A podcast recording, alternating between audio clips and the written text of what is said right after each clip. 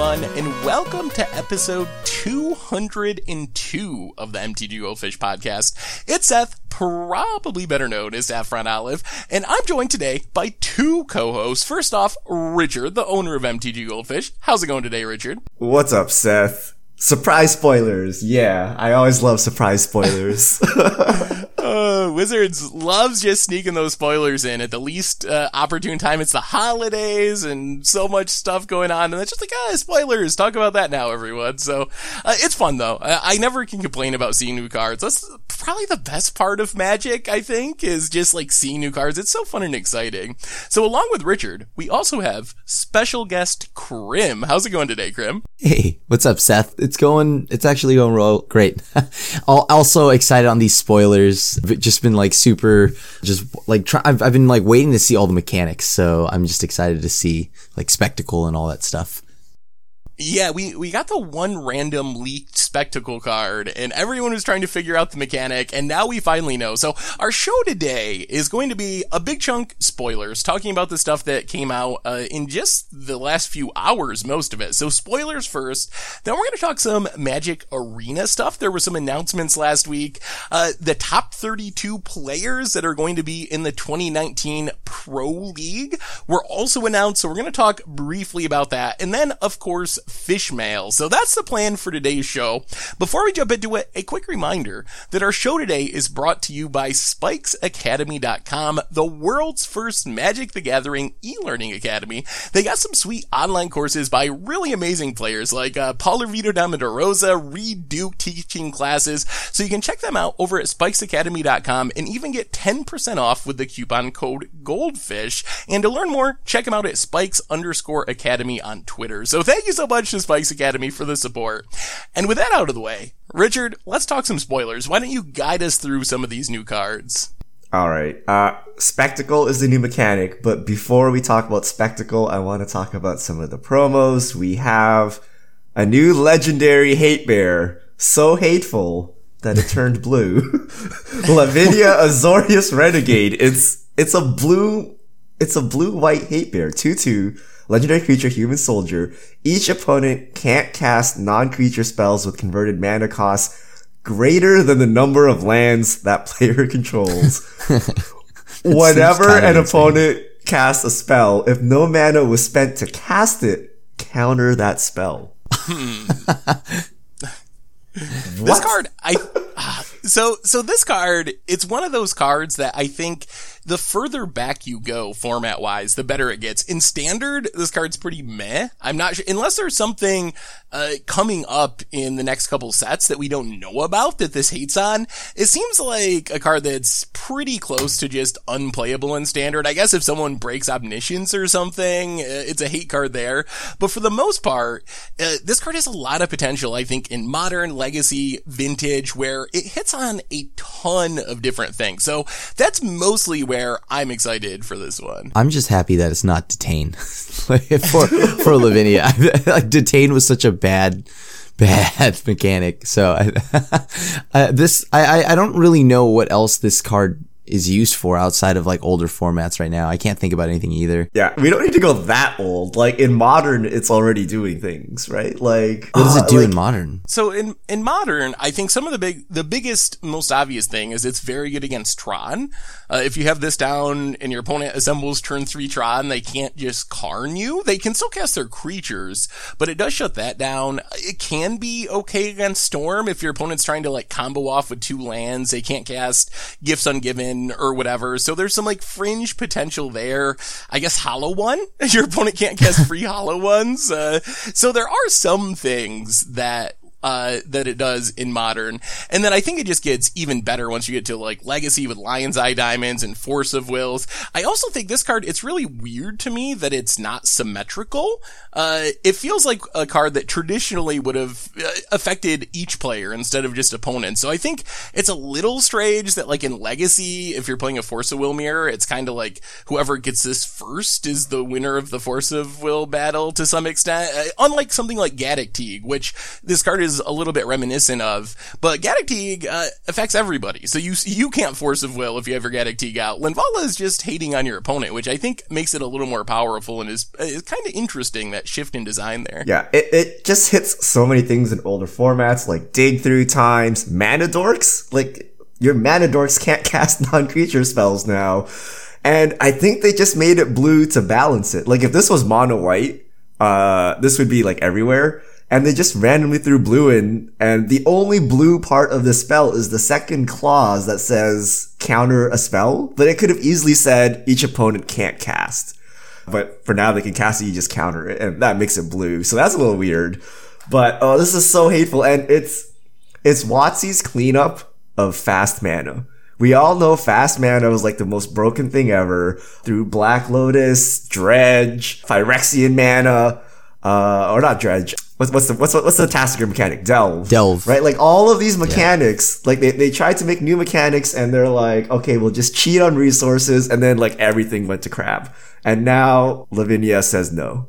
Right? You must have the same number of lands as the spells you're trying to cast. So I, I expect this to see play in older formats it might just randomly hurt things. Like the mana dork clause is a big deal. Uh, commander, this will cause problems. Like if you turn one birds and then try to turn two cultivate or something, Lavinia says no.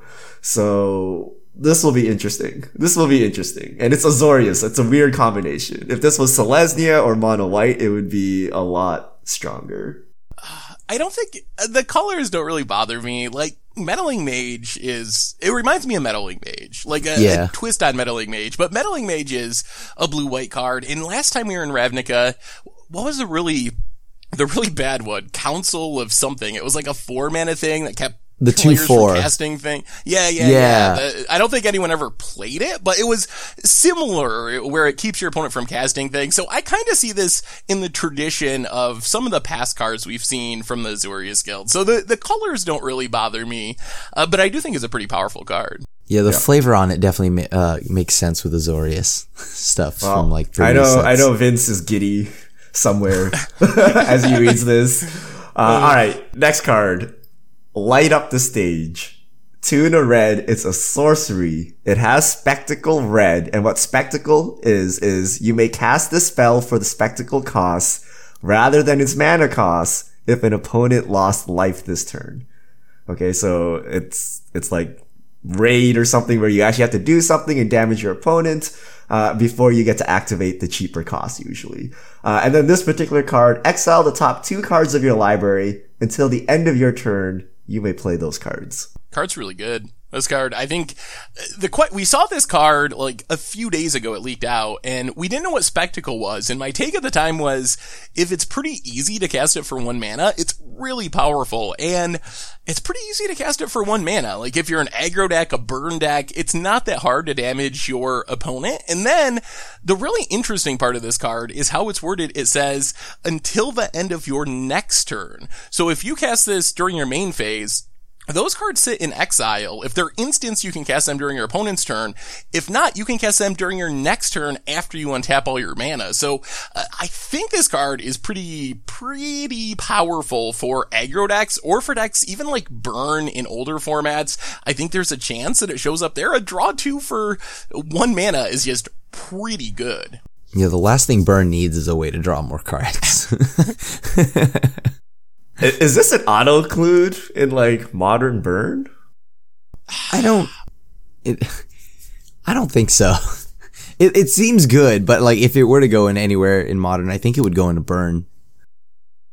Yeah, I think I think that's the most obvious choice, and I'm not really sure if it's worth it or not. It's it seems pretty close. Like it, you can always cast it for one mana and burn. The only downside, I guess, is maybe there's a scenario where you're like empty-handed and you top deck this with two lands because burn runs pretty light on lands intentionally, and you can't cast it. And if it was like another Boros charm or something, you would have just won the game. But drawing two for one might be enough upside to see it show up in modern burn. And in hmm. standard, Rakdos looks pretty pushed as far as being aggro. Like from from what we've seen so far and what we know of Rakdos, it's a pretty aggressive guild. So I think that's where it might show up. Or even like the mono red decks we see in standard, those decks are really good at dealing damage. So just a a draw two for one mana, I think it can definitely show up in a deck like that. Yeah, and important to note, Spectacle is a loss of life. So if your opponent cracks a fetch during your main phase for some reason that turns on spectacle uh, if you're playing edh and one of your other opponents decides to i don't know lightning bolt you know an opponent it turns on your spectacle so it, it you don't have to do the damage yourself Lo- loss of life counts Yeah. next card we have Rakdos Firewheeler.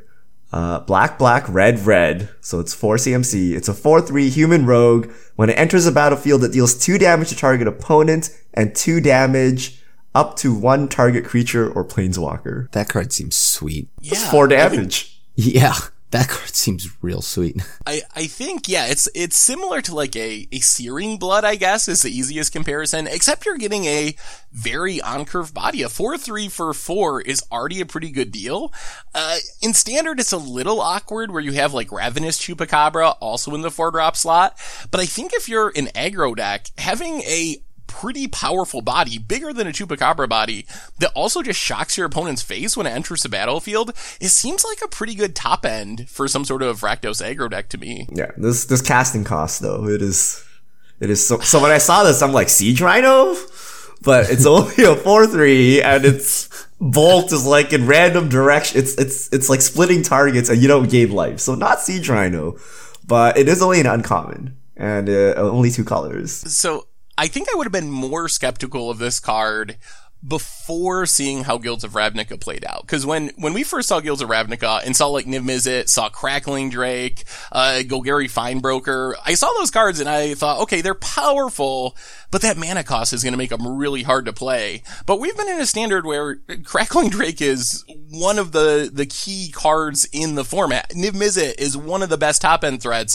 Golgari Findbroker, very heavily played in Golgari decks. So the mana cost doesn't scare me nearly as much now as it did back before we saw how the Guilds of Ravnica members of the cycle played out.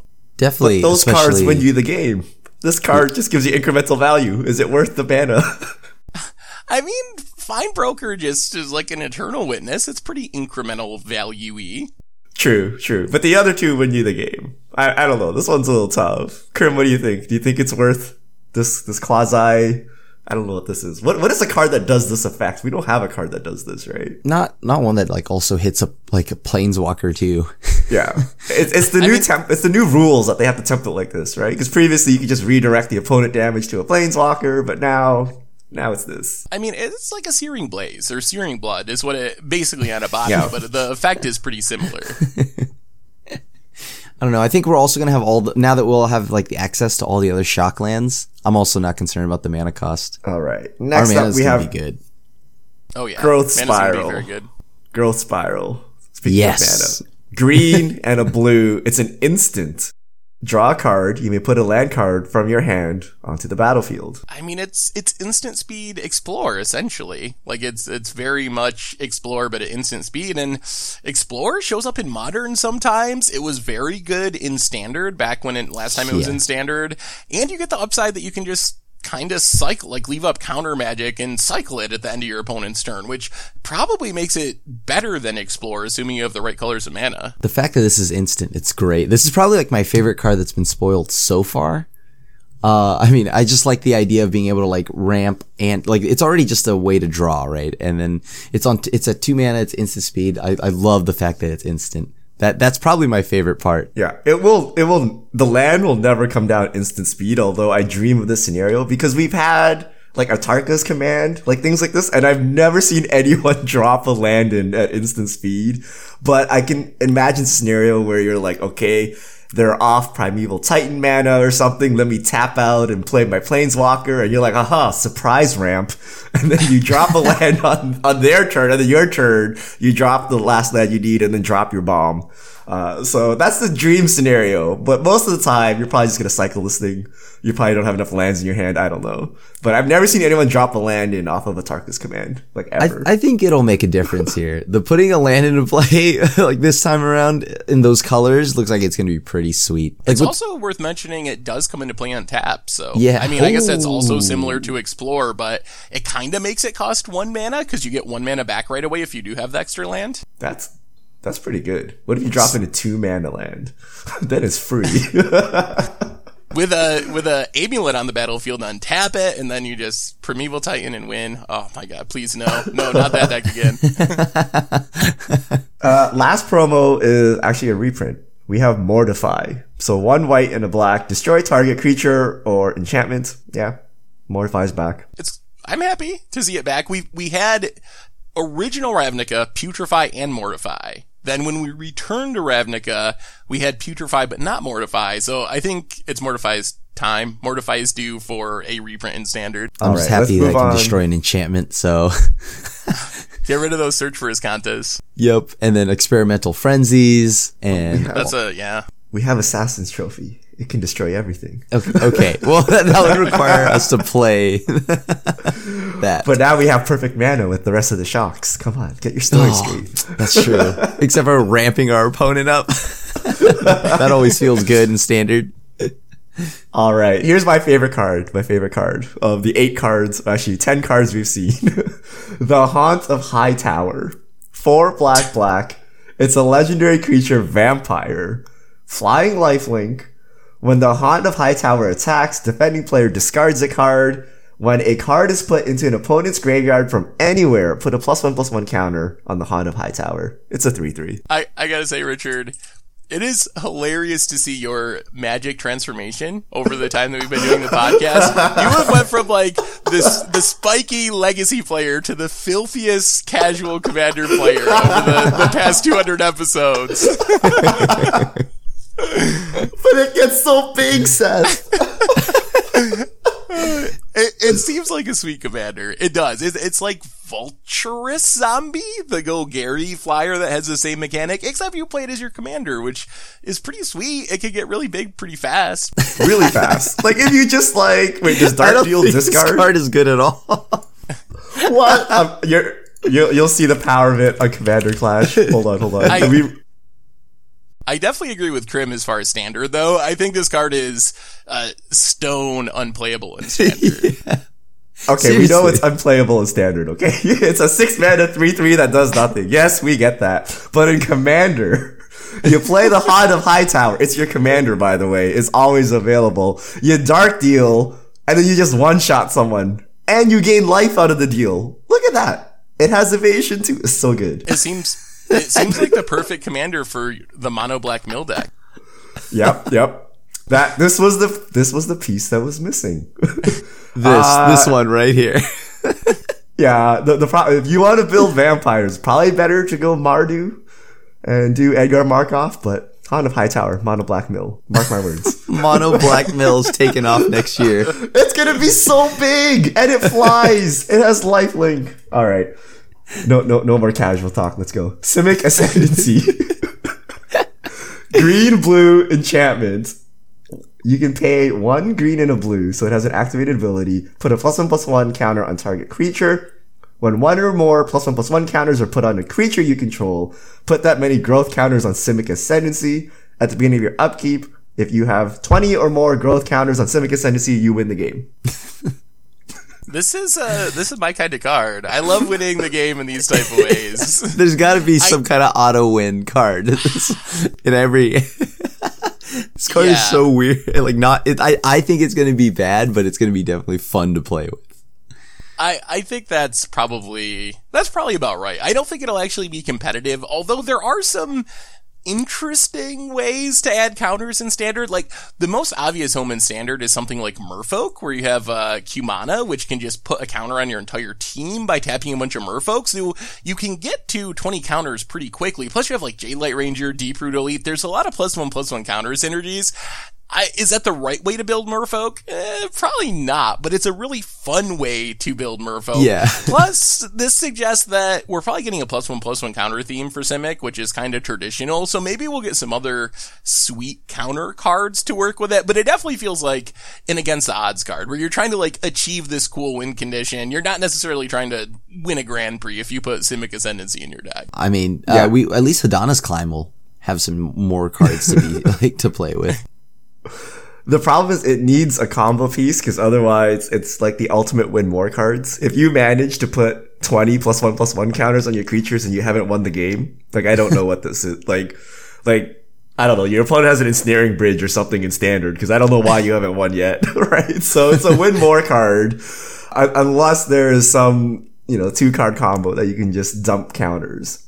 Right? I, I guess like walking ballista type cards, like if you can get 20 counters on a single card, uh, oh, Five Oh, color, no. and you play the the the artifact from the, the pseudo walking ballista, the really have, like- bad one.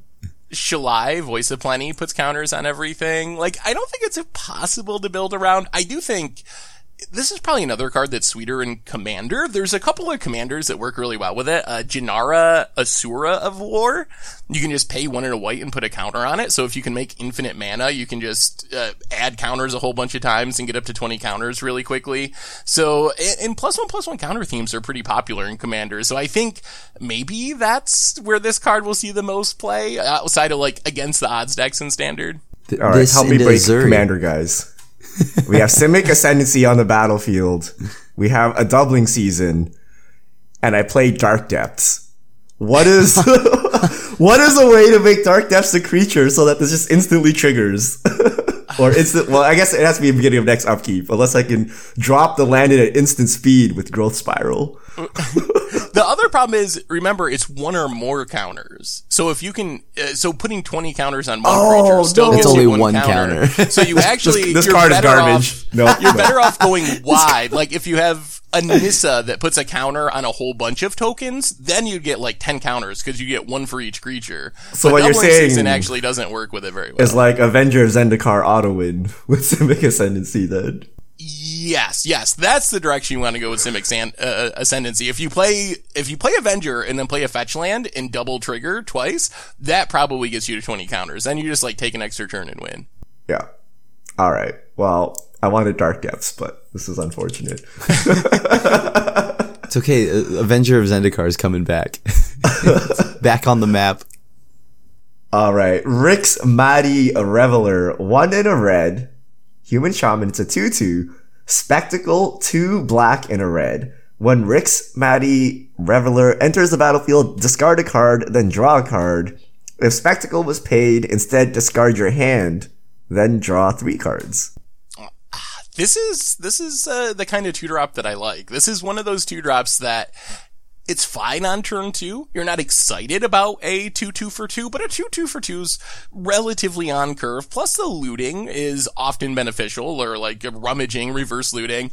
But then you get to the late game, you've kind of dumped your entire hand in your aggro deck. You attack or throw a lightning strike or something at your opponent. Then you basically get like a Bedlam Reveler. You get the, get the similar effect for four mana. And Bedlam Reveler is a card that's uh, very strong in modern. And this doesn't require the build around aspect. You just want to be aggro so you can dump your hand quickly. But it seems pretty easy to get this to a point where like on turn four, on turn five in a Rakdos aggro deck, you're just casting it and drawing three cards off of your 2-2, which is really strong. I this this card seems like yeah, it, like it, it can be really powerful. I I just I don't know. it doesn't look that good to me. this it, it I understand what you're you're getting at though with the uh, the card itself, but it just looks kind of soft to me. Yeah, it, you have to play it at the perfect moment because when you're out of gas, it's probably hard to trigger spectacle. It's probably Yeah. hard to hit your opponent when you're out of gas, which is when you need the spectacle to come online. Uh, but if you manage to like curve out perfectly and, you know, you still have creatures and stuff and then you, you manage to refill your hand, then it could be okay. and your But opponent hasn't I don't know. interacted. Yeah, yeah, yeah, your opponent hasn't interacted. But two mana, two, two, eh, eh. We'll, we'll see what, what, what Rakdos has. But four, four drop slot is pretty strong nowadays. This doesn't really seem to be that crazy. But it's a it's a two drop. It's a two drop. Remember that. Well, It's not definitely like you don't wanna play- yeah. for four mana. it's mana like when you 2-2. play oh what's uh like Abbot of Keral Keep on turn two. And Yeah. you're like, uh, I don't want to do this, but I'm gonna do this anyway. It's like Snapcaster on turn two. You're like, why am I doing this? Right? Like, you never want to play this on turn two. Eh, all right, fair, fair enough. All right, Rafter Demon, two black and a red. It's a four-two. It's a demon, common demon. Spectacle, three black, red. When Rafter Demon enters the battlefield, if its spectacle cost was paid, each opponent discards a card. Unplayable. Yeah. Is this like the first demon that doesn't fly? Uh, No, they're- no. Go back Have to Kamigawa. Sh- sh- uh, Seizo or Seizo, the one that uh, I played in the Mono Oh, Black wait. episode. That's a demon. I didn't know that. Yeah, it's a demon There- spirit. There's a lot of really bad non-flying demons in Kamigawa block. Have there been any recent non-flying demons? Uh, that that might not be. Like I think most demons, especially modern ones, do fly. How recent is Soul Cage Fiend? Oh, Evison restored, I think. So Oh, that's yeah, that's, that's fairly right. that's fairly recent. So there are some non-flying demons. I mean, this card it's probably fine in in limited. Uh, a four two for four that you can spectacle for some extra advantage. it could be like for filler in your Rakdos deck. It, it's standard though. There's no. It dies to shock. Your four drop that dies to shock. You do not want that in standard. It dies to shock in limited two sets. Uh, that's, that's All right. true. Last card. Last card. Gate Colossus. Eight mana. It's an eight eight. It's a construct. This spell costs one less for each gate you control. Gate Colossus can't be blocked by creatures with power two or less. When a gate enters the battlefield under your control, you may put Gate Colossus from your graveyard on top of your library. it, it, it minimizes the downside of all your lands coming into play tap because you get that one mana discount. So combo, I guess. Oh, Maze's End has a win condition again. It's it's so resilient. You kill it once and then just play another gate and it comes back on top. Yeah, I could see uh, like uh, like it happening where you accidentally lock like lock yourself out of a draw because you're putting this back on top, and you So got a bunch of card tap lands. We need a, a card that untaps gates, and then and then maybe we can get there. Like that's always Amulet been the problem with the gate So deck. amulet. Yeah, it's a amulet Yeah, reprint need big coming like up. That. Your deck is just so slow if you build around gates. You need like to get eight gates. You're probably dead by the time you play that many tap lands and try to Gate Colossus. It's just not. It's not a practical plan, really. What if it's like an amulet on like a bear that only affects gates? That's like what a I two was- mana two two, and then when you put a gate into play, you can untap it. That would that would be sweet. I I think that would be fun. I think people love the gate archetype all the way back to Maze's End. It's a fan favorite, and we got a little bit of support in Guilds of Ravnica. So it would be sweet if they pushed it enough that you could at least build a like a somewhat competitive casual deck out of gates. Uh, but I don't think we're there yet. Just Gate Colossus and what is there like a some big flyer from Guilds of Ravnica that benefits from gates? Uh, the, blue, blue enchantment, enchantment. that draws you cards. But we need more to really make a semi-competitive gate deck. I think. There needs to be an auto fun win. if it was competitive? Would it really be fun if it was competitive? I mean, it would be. Uh, people love Maze's End. That is a, because a it's so janky, you- though, right? That's the whole point. It's like, ha, I got you. I finally did it. That like Maze's End was was terrifying. I played blue white in that format, so I just boarded in anything that had attack power. I don't know, like Life Bane zombie, sure, whatever, give me that.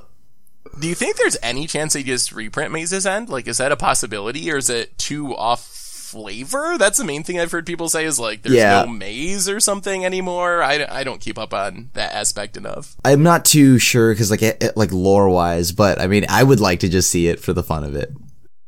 I, I would like to see another version of it, like a, a I win the game card based on gates, but not necessarily Maze's End. They could just juice it up with uh, gates on on board and in the graveyard, and then and then it becomes real whoa, whoa, competitive. whoa. But I'm That- also that- not R and D for obvious reasons. that that would be that would be sweet. All right, so that's all our guilds. Nope, nope, wrong, wrong set. That's all of our Ravnica Allegiance spoilers so far. So they're releasing spoilers uh, every day this week. So they're gonna go through all the mechanics uh, and everything. So next week, I guess we're gonna get the rest of the mechanics to talk about. Yeah, we should have we should have the slow trickle of mechanics for the rest of the week, and then my guess is we kind of get like a week off over the holidays, and then we'll start full spoiler season January second. It's been announced, and then I mean pre-release is the seventeenth, which means or no 19th. So essentially a month from today will be the pre-release for the set. So we're, we're almost there. It's not too Yeah. long. I gotta say, before we move on to our other topics, I'm pretty impressed that we're a week away from, or a month away from a set release. We're entering a week away from spoiler season for a new set. And standard is still pretty decent right now. Like, it's Yeah. been a while since we've made it through two or three months of a standard format without it getting really boring and solved. So, good job, Wizards, uh, with, with our current standard format. Anyway, uh, let's move on. We had a couple of other topics that we wanted to hit quickly before getting to fish mail. And the first one, I wanted to have Krim on because we were talking about this a little bit earlier in the week. Uh, some Magic Arena changes. So uh, there was a whole bunch of stuff that happened on Arena. They had this big rank 1.0 update, but the couple of things that I mostly wanted to talk about was number one, uh, they are supporting ranked play only for best of one mode. So if you want to uh, climb rank, theoretically qualify for stuff, which will probably be attached to rank, that's only for best of one and also uh, limited and constructed.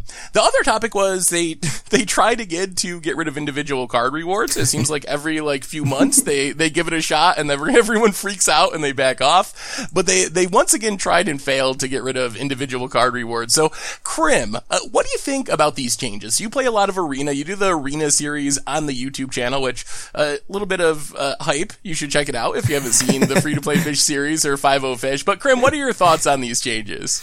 Uh, personally, I thought so. I, I've been like consistently. I've just been sitting and grinding the best of one ladder. Um, and and I'm not gonna lie to you. The the best of one grind feels kind of bad. I'm not I'm not a huge fan of best of one. I really do like best of three, but the, the like there's pros and cons of just only doing best of one right now for ranked play. Uh, and I really like that you see random cards. Like I play Unmoored Ego in the main deck, and like there's a lot of like random deck building and stuff like that. But the thing here is you can lose a lot of games. Like everyone is just trying to like aggro you out with like mono white immediately and mono red. That's what it is on the ladder. Um, and I I've only gotten up to platinum so far, and it, it's it just feels weird not sideboarding. There's like an element of magic that's missing from that. This is of course just a different format, right? You can just look at it as a different format and that makes it a little bit easier, but I don't know how I feel if they if this is where to qualify for anything. Um, I don't know if I like qualifying through best of one. Yeah, that's It's I it's like that that best mostly. of one is an option, but I'm not. I'm not a big fan of having it be the competitive mode. And even if Wizards wants it to be the competitive mode, I think the part that bothers me more is uh, that they've completely just shut down. Not shut down in the sense that you can't play it, but uh, not allowed you to have best of three be ranked at all. Uh, so I think that's weird. I would have been okay with them having both options being ranked or just best of three being ranked, Yeah. but having only best of one be ranked, that just is such a big change compared to how uh, everyone has played Magic for the past 25 years. That's a really seismic shift in the way the game is played. Yeah. Like just not having the ability, like also cause, you know, it helps sometimes, you know, you get bad variants in magic and it's like nice to know, like when I'm trying to qualify for something, I have a shot in like the next game, right? Like if I don't draw any lands this game and I sit on two or three lands, I have a shot in game two or something like Yeah. that. Yeah, there's always always another game around the corner, which uh, I'm kind of the same way. For me, if I get mana screwed in a best of one match, it's way more painful than if you get mana screwed in a best of three match because you always know like, okay, I can win the next two. That's fine. That's magic. That's that's just how the game happens. But it's really brutal when you lose an entire match and then sometimes like an entire tournament based on that one game uh, of mana screw. What do you think, Richard? What's your take on on this best of one thing? All right. So from the filthiest of casuals, here's my perspective, guys. I like best of one. I think this is where Magic will be going for a multitude of reasons. So I, I, I think sitting down and playing Magic for 30 minutes is like gone.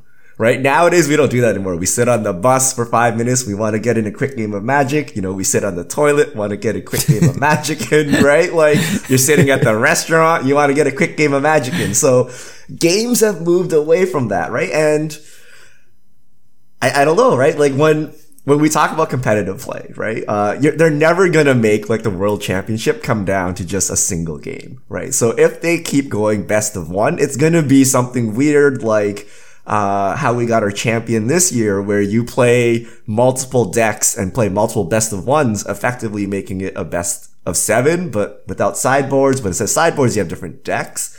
Or if it's ladder related, it's not going to be a single ladder game that determines your fate. It's going to be grind your way into challenger or mythic tier or whatever they're going to make, like top 100, top 200 to qualify for, uh, the mythic championship. So you're going to play like literally hundreds of best of ones to get there.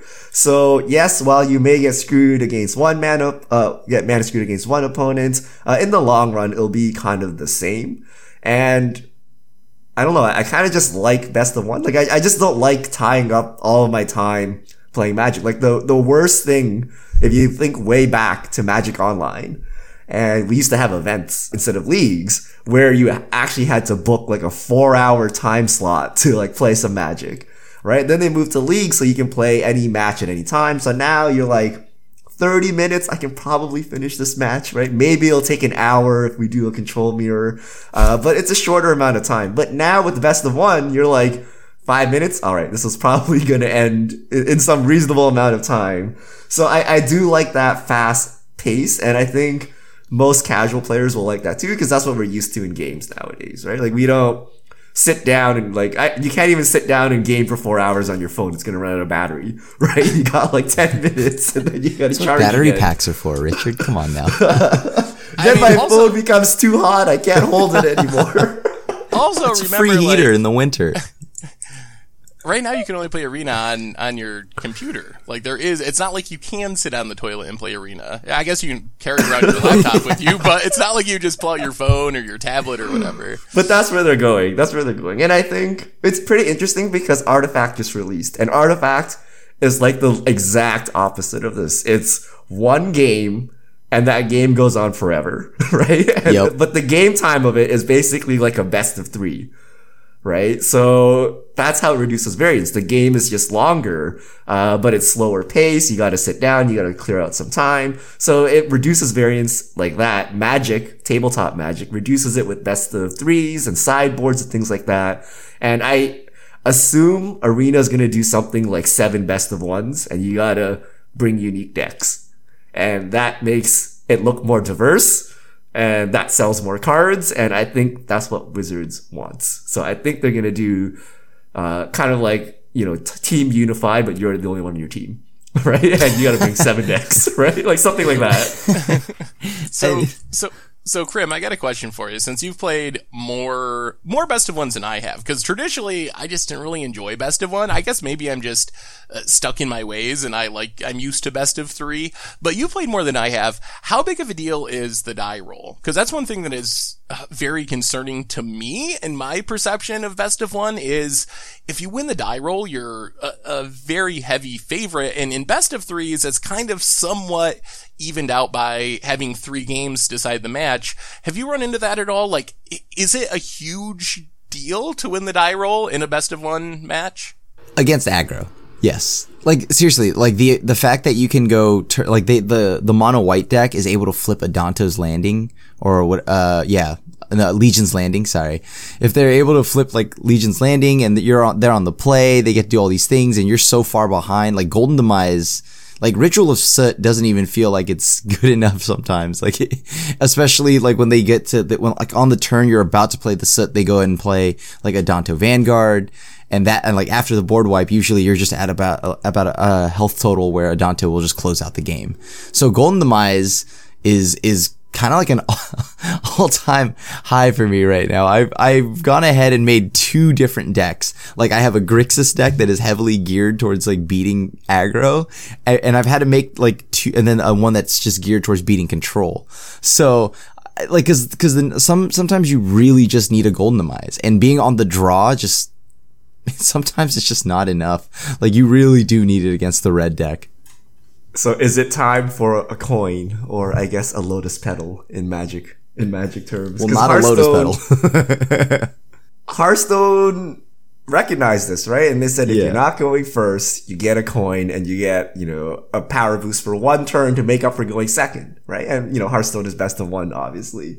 So is it time for a magic coin to offset that? Because I, I do think going first, you know, is a big advantage and, you know, big in quotes. I don't know what it is, but it's going to be some advantage. And that's something you can't control, right? So when the game starts, you're already at an advantage or disadvantage based on nothing, which people don't really like. Yeah. So coin time or I think the coin can be abused though. like, like the coin is very powerful in magic. well, So- you play Lavinia to to turn off that coin. Oh wow. I I will say I watched the live stream they did last week where they were talking about these changes, and one of the things that Chris uh, said was they were looking at other changes they could make to reduce the variance and make the best of one mode more competitive. So I don't know if it'll be a coin, but I would not be at all surprised to see them have some sort of rule change to try to account for how much variance is tied to the die roll and stuff like that. Yeah, and the, the other problem is the difference between tabletop and arena. So in arena, they give you they, they take they, they take two hands and they give you the one that more matches your mana curve to reduce this variance. Right? So your mull to four is less likely to happen in a best of one. Uh, in a best of three, you would just lose that game and hope to win the next two, right?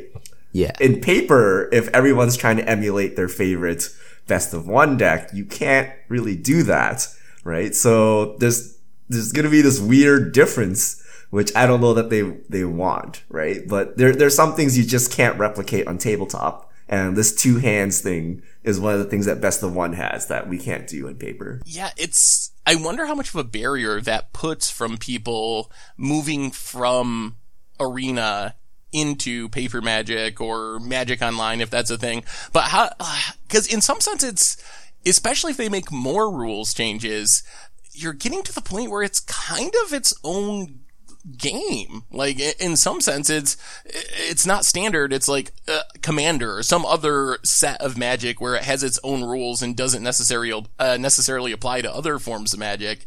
And I don't know if that's a good thing because, and maybe that's still just me being stuck in the past where with Magic Online, one of the big ideas was uh, people could easily move back and forth, and Magic Online was supposed to be an exact replication of the paper game. It's starting to look like Arena is going to be similar to Magic, but you're not going to be able to just take your the same way you play on Arena and just go to your FNM and play that way, or go to a GP and play that way. And I don't know if that's a good thing. I think it's a good thing. I think Magic needs to change. I mean, it's a great game, but like society and culture and entertainment and all these things change. It's, I think it's not fair to expect Magic to remain the same because if it, you know, like if you go back and play games from your childhood, if you actually just strip away the nostalgia for a second, these games are like terrible, right? Like, Seriously. you know, game, like people, like, we didn't understand how to make games entertaining. Have you held a Nintendo controller? That just like cuts into your hands now, right? Like, we didn't understand ergonomics. We didn't That understand N64. anything. so, you know, over time we've gotten better, right? And we, we have evolved our entertainment. So I think Magic needs to evolve as well. And maybe Magic Arena is, is where it's at, right? Like we don't, we send email now. We don't, we don't send letters in the mail. Like, you know, we don't correspond and write letters like we used to. Uh, but that doesn't mean the mail service has gone out of business. Mail is still used for many things, but most people use text message, IM, email, things like that, right? So maybe that's where magic is going. There's always a home for tabletop magic, but you know, most people play arena now. I, I don't know. Eh, maybe. Do you, I do you mean- still write letters, Seth? I, well, I mean, the other side of that is Magic has survived 25 years by being a really great game. Like that's the reason why it survived when pretty much all the other games have come and went during that time. I guess like Yu-Gi-Oh's still around and, but those games tend to come and go and they do that in digital form even faster. Like it was a year ago that Hex was the craze of Magic players and now Hex has no money and is apparently like going to be shutting down or uh, something along those lines. So I guess my concern would be uh, kind of like how, how we listen to music on like albums, uh, record albums, then cassette tapes were like the new sweet thing or eight tracks or whatever. And then you had CDs and oh my God, this is the greatest thing ever. But now no one listens to CDs. You just, you know, fire up Spotify or iTunes or whatever you use. So I think there's some risk by making your product arguably worse that you're killing the thing that made Magic be able to survive for 25 years. Like, does Magic become another one of these games that sure shoots up really high in the Twitch rankings, but then a couple years from now, people are like, man, this best one thing, it's just not fun. The format's not great. It's not like it used to be. And then Magic suffers as a whole because of that. I think that's the other side of it. And I don't know what'll happen, but I think there's some risk in changing the way people have fundamentally played Magic for 25 years and like has made the game successful and survived for 25 years. Yep. That, that is a risk. I mean, yeah, we're, we're about to find out. We're about to find out if it pays off. I mean, people don't even want lands anymore. A lot of people just say they just want lands removed as a whole. Like, because yeah. I mean, like they, they hate the, the fact that you need, like you can get mana screwed or you can get flooded. They, like, it's just like not fun magic when that happens. I mean, they remove land destruction. what, what next? uh, for shame, for shame. Well, the other thing we want to mention quickly, and then we got to hit some fish mail. Uh, any other thoughts on Arena before we move on? Uh, last last chance on Arena stuff. Um, yeah. Once again, just like I think Best of One though, like has its problems. As I said, it, it comes with the some cool things, which is mostly deck building. Now, when you take into uh, account of deck, deck building, you don't have 75 cards, you have 60 unless of course you want to go up to 75 anyways uh, I, I think that that has forced a very interesting way for me to like build my whole like competitive uh, deck um, and I think yeah. that's that's pretty cool. I, I think that is actually very cool. Like like there's cards that wouldn't normally see play that do now. And I think yeah. like some of it's going to be long term to see how this right now this is very new there's not really people uh, pro level people that are trying to break best of one format. So I think we'll know a lot more over the next year or so as we actually have high EV arena tournaments and people trying to break the format. See how healthy Magic and the metagame can be with this style of play. And uh, I think only time will tell to some extent. Yeah, and I want to sneak this in. Uh, so they, they tried to change the individual card rewards. They tried to remove them, uh, replace it with more gold people freaked out. They rolled back on it. And I think one of the biggest takeaways from your article, Seth, was that Wizards can't be doing this anymore. They claim it's a beta, but it's not a beta. It's a live game, right? People are sinking money into the game and it's permanent. They can't even undo this. And these games are feeding uh, into people's careers, right? Like the the whole esports thing, Twitch streamers, like everything. They can't kind of be willy nilly walking around and making changes. Oh, we're listening to our customers this and we're listening to our customers that. Like, it's good that they're doing that, but their changes have consequences. So every time they make a change, they need to be like 100% sure this is the change they want because it's a live game. And if we do have multiple millions of people, every time they push out a change, it affects everyone. So this is not a closed beta. This is not a test run at your local, you know, game store anymore. It's, it's a big thing. So I, I just don't want to see these changes flip flopping back and forth anymore. Yeah. I mean, we got a million dollar tournament in three months. So I think the, the, oh, we're a beta, we're just testing things out. That argument has, uh, the time for that has passed. Uh, Arena is clearly, with the esports announcement, trying to put itself in the big leagues and, uh, that means I got to act like they're in the big leagues and be super careful with their communication with the changes that they're making and how they're doing these things. So I think uh, even more eyes are going to be on Arena. Where there was like, well, I mean, I guess this transitions to our last really quick topic before fish mail. There was an article on ESPN about Magic Arena and about the Pro League. Like That's we're so cool. we're a legit game now for the first time in a long time. Like so, but but the point uh, to tie this back into what we were saying, that's a lot of that's mainstream. That's a lot of people reading about the game. So every decision and communication from the arena team is going to be magnified by ten million dollars in this huge prize pool E ESPN articles. So I think it's even more important that they are really careful with that stuff right now. Uh, speaking of the ESPN article, really, really quick, and then we got to get a fish mail. They announced the 32 players that are going to be in the Pro League for 2019. Essentially, they just went by pro points. Uh, 31 of the 32 were the top 32 pro point getters. And then there was also one player, a couple players wouldn't accept the contract or couldn't accept the full-time streaming contract thing. Uh, so we had one slip in. Uh, what did you think of that? Are you happy with the 32? Uh, secondarily, we missed out on some big names. Like uh, LSV was not in the top 32, so he's technically not in this pro league. Uh, Hall of Famers like Finkel, Kai Budde, uh, they are also not in there. What do you think of what do you think of the top 32 in the pro league for 2019? I think it Eh? it, it works. the list works because it's just the points, right? Like, I mean, these players probably have enough points, and I mean, I love LSV, so I mean, I obviously I'd love to see him on this list, but I, I think the what they've got right now and how to like how they decided who the most of the 32 are works for me.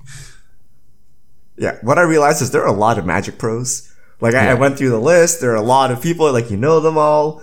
I don't know how I'm gonna follow 32 pros through this league. So it's it'll be interesting to see how they break it down. Like, are you gonna have conferences and divisions or something? You're you gonna have rivals? Like, I don't know how they're gonna weave these storylines so that you can follow something. But there's just so many people, so many countries in it. And like Krim said, if it's just pro points, like what is there to argue about? And it's the first season uh, after the season, we're going to see what the real qualifying looks like, right? And then we'll, it'll, it'll get into the normal groove of things, but you have to seed it somehow, right? It's like an expansion sports team or something. Like just the first year, it's all weird and you just got to let everything settle in. And then it just follows the normal process otherwise. Yeah. I mean, I think it's hard to complain. I think there would have been many more complaints if it was like this silver showcase where they just kind of picked popular people from various games and put them in the pro league. I think that would have been more of a disaster. I think uh, the main question for me is what happens to the rest of the pros? Like half or something ish of the platinum pros were had enough pro points to be put in the pro league, but then you got all the gold pros, the silver pros. So we haven't heard yet. Are these people still going to uh, be able to go to all the pro tours, for example, uh, like golds were in the past? So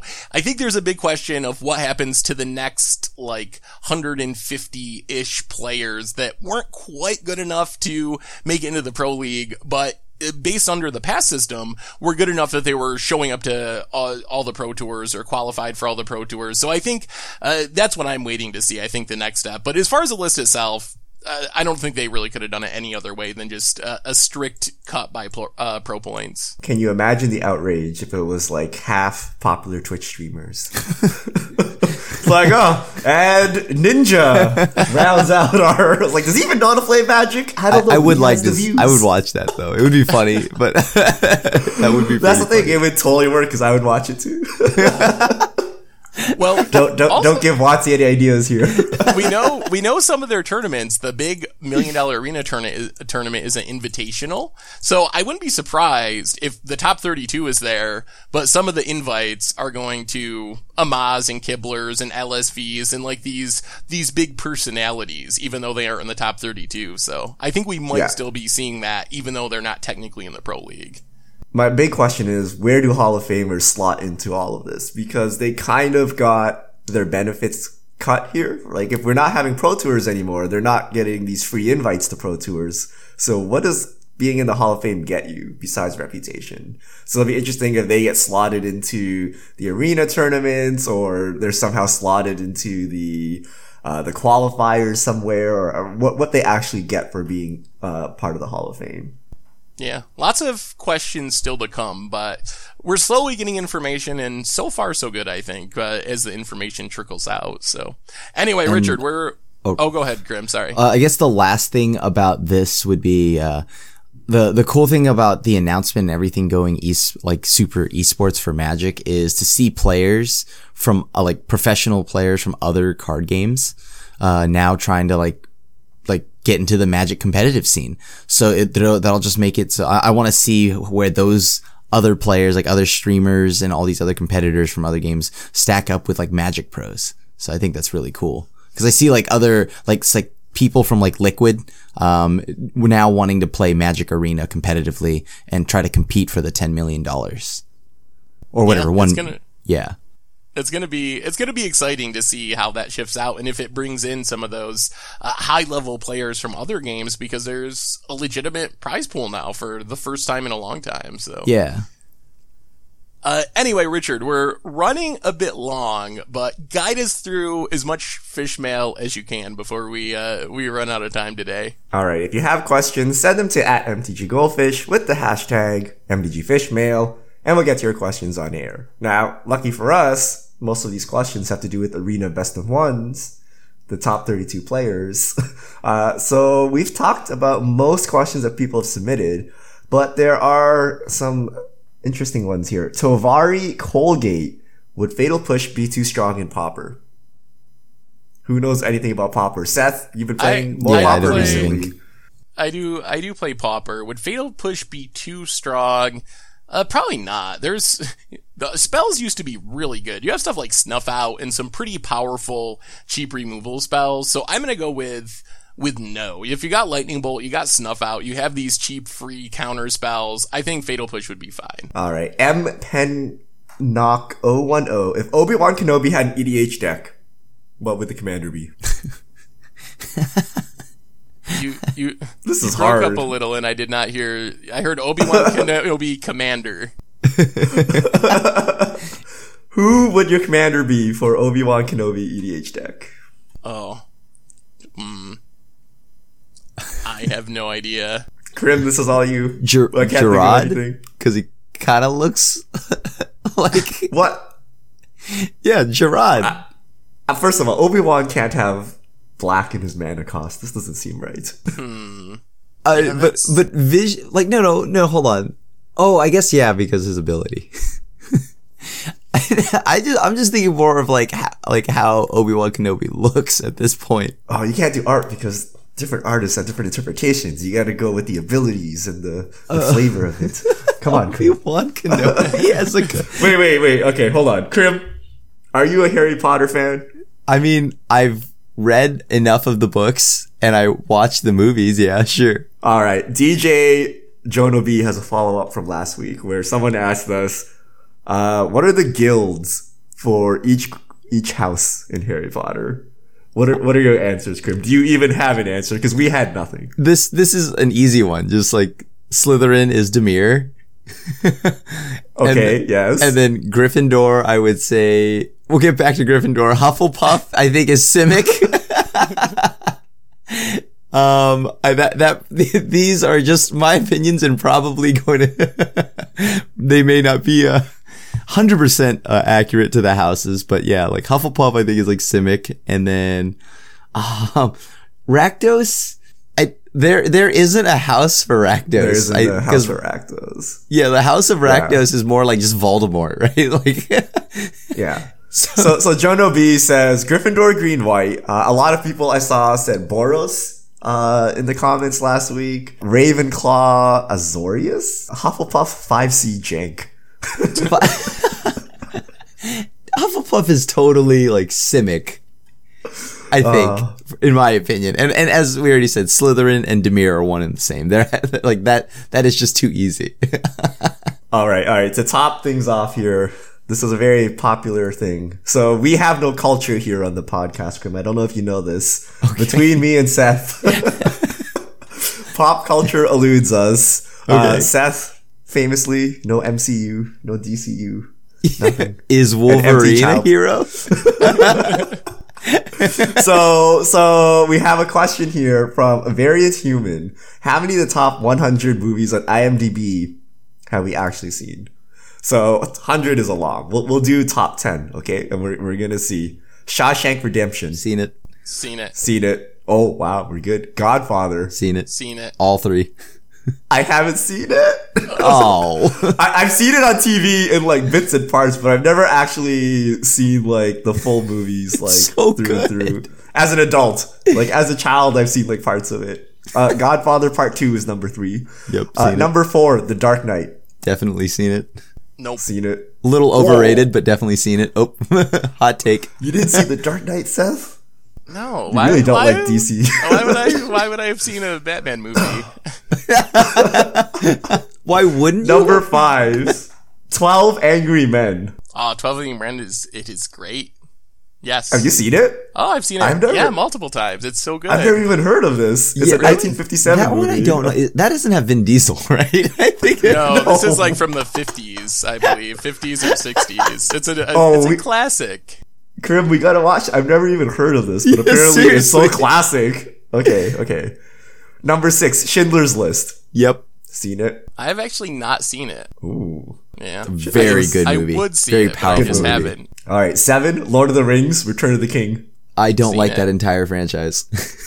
I don't really Oh, like Lord of the Rings either, but I've seen them all. What?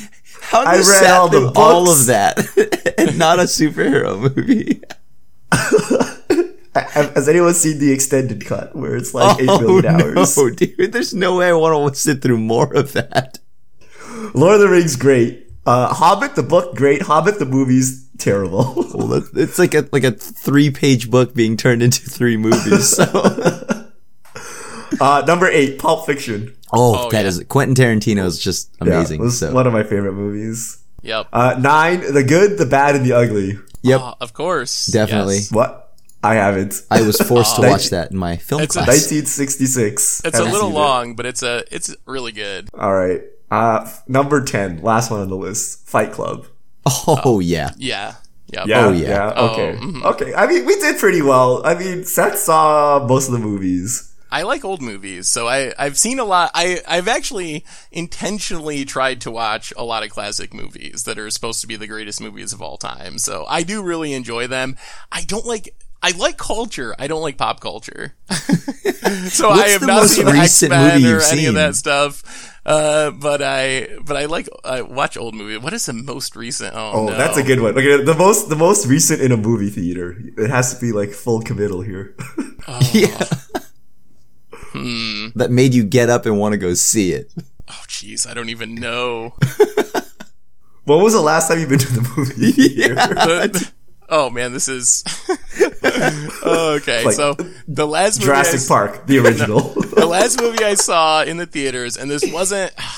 Uh, my younger brother really likes basketball and also YouTube, and I took him to Uncle see. Drew? Uh, yes, I took him to see to see Uncle Drew. So that's that's that's pretty recent. that's I the watched last Uncle movie Drew. I've seen in the theater. It was Both fun. It's a saw it fun in movie. theaters.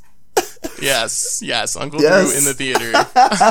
from, from YouTube ad to the movie theater. I, I didn't even know it was a YouTube ad. So we watched the movie, and then afterwards we watched all the YouTube ads. I, I would not have gone on my own though. Like I, I wouldn't have just went to see Uncle Drew. So before that, it might have been Jurassic Park. The original. uh, Krim, what was the last movie you saw in theaters? Uh, like a week ago. Wait, what movie? What movie? I'm trying. I'm trying to think here. What like what was the most recent one I've seen? I think it was uh, a. Uh, like it's I'm blanking right now. A, a, a Sp- Spider Man. Spider Man. Oh yeah, uh, yeah that, that was my movie too. I just saw it. like, that wasn't a week ago. That was like actually Friday. Never mind. Yeah, it was like literally a couple days ago. it just released. And then I'm gonna go see Aquaman. Surprise! I'm like the opposite of Seth. I watch every superhero movie that comes out, and I make uh-huh. sure I do. I've even I I'm even gonna watch Aquaman and expect nothing. Like, you need to expect nothing. Oh, of Otherwise, course, you're it looks severely absurd. disappointed. Wait, what? Seth, have you seen the trailer for Aquaman? What do you think when you look at that? When you watch that? I, I have not even seen the trailer. Okay, What's good. what's an Aquaman? Uh, I mean, come on. We're It's, like it's we're- actually funny. Most of my superhero knowledge comes from uh, like other shows that have spoofed superhero things. so that's that's how I know. Like there was, I think, a Family Guy scene about Aquaman. So that's like the extent of my Aquaman experience. That that that is actually my experience with Aquaman too, because I'm not a big DC fan and I know nothing about. I don't know what his powers are. I, I only know from like incidental references in other in other pieces of media. he talks to fish. I actually do like uh, like the newer iterations of Aquaman. so, I mean, come on, the Goldfish crew. Yeah, we have to go at least watch Aquaman. Oh man, but but what if it's not good? Well, you know, we could talk about how not good it is. Oh, what was the last DC movie that was terrible that I had high expectations for? Uh, I, I watched Justice League. That was like the worst time of my Oh, life. oh yeah, Justice League. Justice League was. We're like, oh, Avengers was so good. Justice League must be good, right? Nope. they, they clearly didn't get their act together. They do All not, right, that's that is all our fish mail. Maybe we'll tune in next week with the review of Aquaman, uh, or or Uncle Drew. I would love to hear both of you review Uncle Drew. I liked Uncle Drew. It was, a good movie. It was pretty funny. It was was, fun. better than I would have. It, it was a fun yeah. movie. well, Seth, come on, better than I imagined. It was from like a Nike ad or something. I, I just knowing the origins, I figured it would be really bad, but I actually laughed a little bit. There, there are some pretty funny parts. All right, Anyway. that's all our fish mail. Thanks everyone who sent them in. Uh, if you have a question, send them to at MTG Goldfish with the hashtag MTG Fish Mail, and we'll get to your questions on here. And I think that brings us to the end of episode 102 of the Goldfish podcast. So, Richard Krim, Thanks for hanging out. Everyone, thank you for listening. Again, thanks to Spikes Academy for their support. You can get 10% off with the code goldfish over at spikesacademy.com. So until next week, this is the crew signing out.